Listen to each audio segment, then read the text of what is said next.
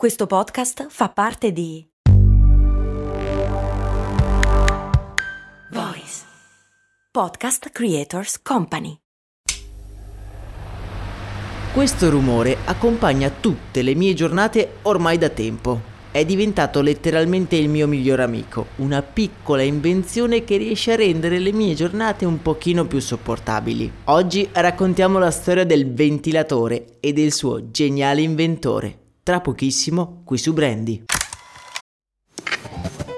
Ehi, ma tu lo sai cosa potevi comprare nel 1860 con l'equivalente di 10 euro di oggi? Beh, potevi comprare una casa e nel 1950 una piccola barca. Negli anni 70, sempre con 10 euro, potevi comprarti un vestito elegante. E oggi, con 10 euro, cosa puoi comprare? Un chilo di pane, un kebab? Effettivamente non un granché, ma puoi comunque investirli per il tuo futuro. Come? Beh, su Scalable, un'app che ti mette a disposizione gli strumenti essenziali per costruire una cultura del risparmio. Ti consente di investire in modo flessibile in azioni ETF e fondi, creando piani di accumulo automatici a partire da un solo euro.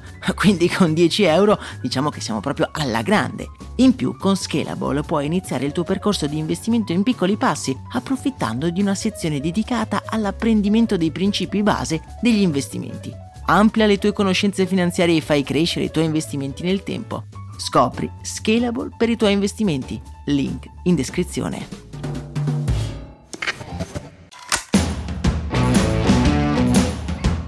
Bentornati su Brandy, miei cari compagni di viaggio. Io sono Max Corona e sono particolarmente affezionato al ventilatore. Eh sì, amici miei, sono uno di quei noiosi che odiano l'aria condizionata. Mi penetra nelle ossa e mi dà sempre una sensazione di malessere costante. Il ventilatore invece è diverso, un soffio di vento artificiale che ti accarezza la pelle.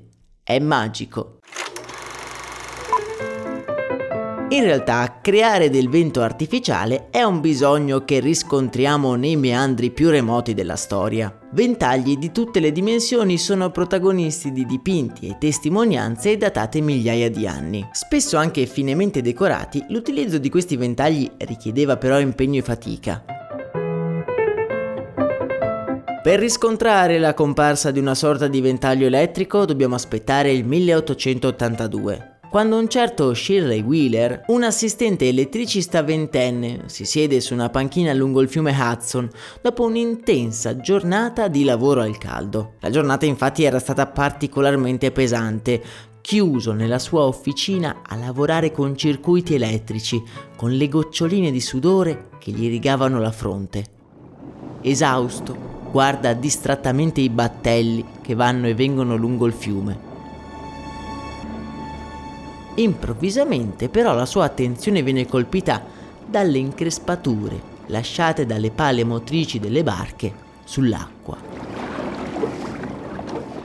Wheeler nota che le onde si irradiavano all'indietro secondo una successione precisa, con un'onda più piccola che seguiva un'onda più grande. Guardando questo fenomeno piuttosto comune, il nostro elettricista ragiona sul fatto che come l'acqua, anche l'aria è un fluido seppur molto meno denso e molto probabilmente un'elica avrebbe prodotto lo stesso risultato. Come quella del piroscafo muoveva l'acqua, l'aria con un'elica si sarebbe spostata generando del vento.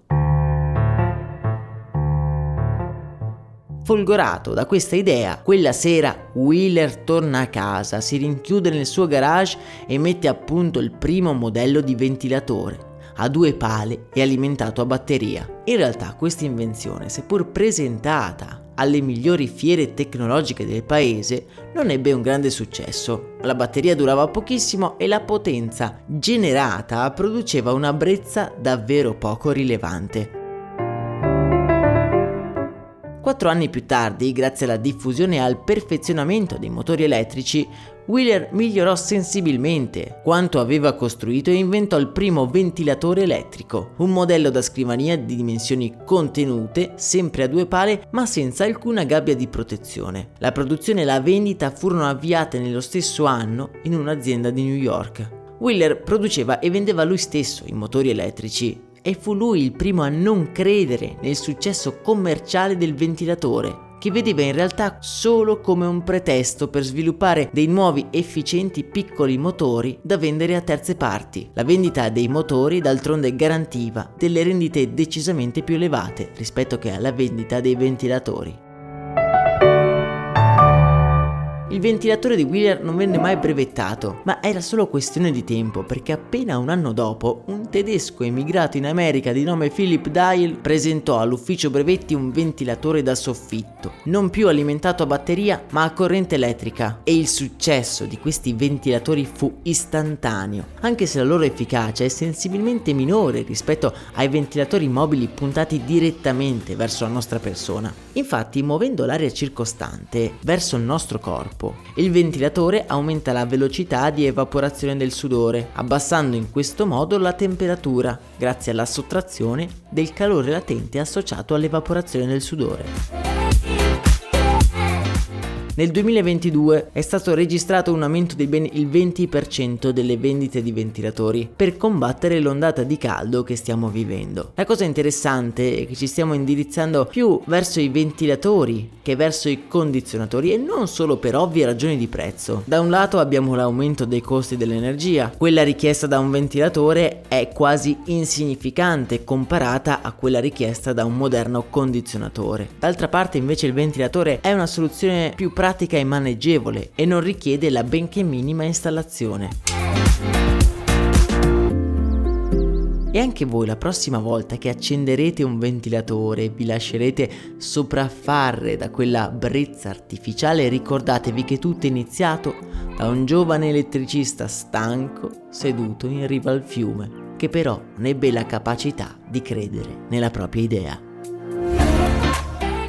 Per oggi è davvero tutto, se vi è piaciuto l'episodio condividetelo con i vostri amici e colleghi accaldati e non, in descrizione vi lascio tutti i link come sempre per approfondire le nostre storie e anche il link della playlist riservata a tutti gli episodi di Brandy relativi alla storia di un'invenzione. Noi ci sentiamo domani con un nuovo episodio augurandovi una serena e rinfrescante, spero per voi, giornata. Io vi abbraccio forte, un saluto da Max Corona.